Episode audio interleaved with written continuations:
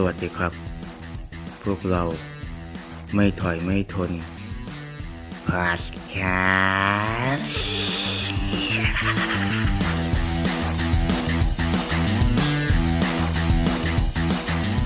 สวัสดีครับ ผู้ชมและผู้ฟังทุกท่าน ผมนายพลพัฒน์ทีมกีรกุล ต้องขอคุมสำหรับผู้ชมทั้งหน้าเก่าและหน้าใหม่นะครับ วันนี้เราได้เดินทางมาถึง EP 8 กันแล้วนะครับ มา ลุยกันเลย Streaming TV คืออะไร Streaming TV คือรายการถ่ายทอดสดที่ผ่านระบบอินเทอร์เน็ตกำลังเป็นที่นิยมอย่างมาก โดยถือว่ากำลังเป็นกระแสนิยมใหม่มาแรงของโลกคอนเทนต์เลย ยกตัวอย่างง่ายๆ ของต่างประเทศนะครับ เช่น Netflix HBO Disney Amazon Prime ส่วนในไทยก็ Bugaboo TV ของช่อง 7 Mello ของช่อง 3 และ Line TV เป็นต้น แล้วสตรีมมิ่งทีวีมันเกิดขึ้นได้อย่างไรด้วยพฤติกรรมของคนในปัจจุบันนั้น ไม่มีเวลาว่างว่างว่างมากนักหรอก ที่จะมานั่งดูทีวี และการเข้ามาของอินเทอร์เน็ตที่ทำให้การดูทีวีนะสะดวกสะดวกมากยิ่งขึ้นพนวกกับสตรีมมิ่งทีวีนั้นยังสามารถดูย้อนหลังได้อีกด้วย ฉะนั้นผู้คนจึงหันมาใช้บริการสตรีมมิ่งมากยิ่งขึ้น ซึ่งรายได้ของสตรีมมิ่ง นั้นจะมีสองทางหลักๆ คือหนึ่งค่าบริการสองค่าโฆษณา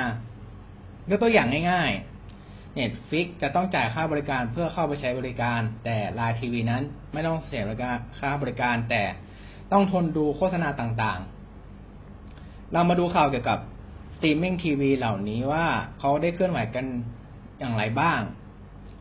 คือข่าวแรกนะครับพรีเมียร์ลีกเปิดเผย แผนเตรียมปฏิวัติการถ่ายทอดสดฟุตบอล ในการบริการรับชม content ฟุตบอลในช่องทางแบบเดียวกับ Netflix ก็คือเป็นเอ่อ Premflix ภายในปี 2022 ถึง 2025 ย้ำนะครับ ปี 2022 ถึง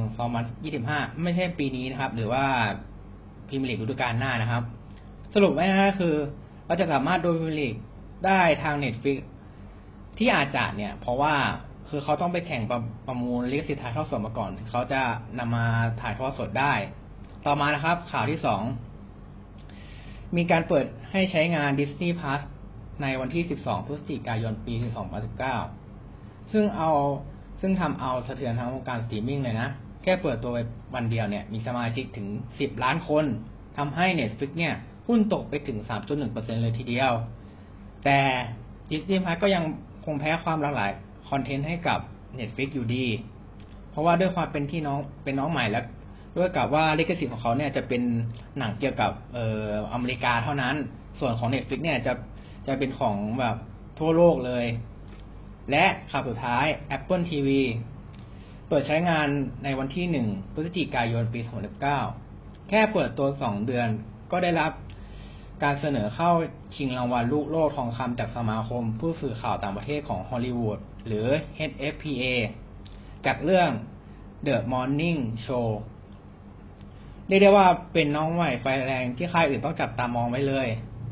ก็จบกันไปแล้วนะครับสำหรับ EP ที่ 8 ขอขอขอบคุณข้อมูลดีๆจาก w w w i n v e s t o r e s c o w w w t h e s t a n d a r d c o. w w w l o n g t u n m a n .com www. thailifestream.com